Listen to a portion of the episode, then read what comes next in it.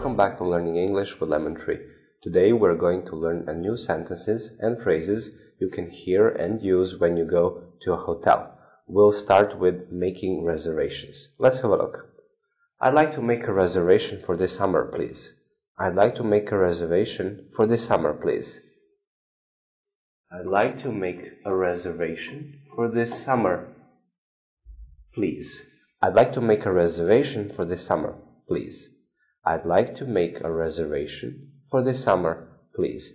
Make a reservation, it means that you want to reserve a room or book a room. Thank you for watching. See you in the next video.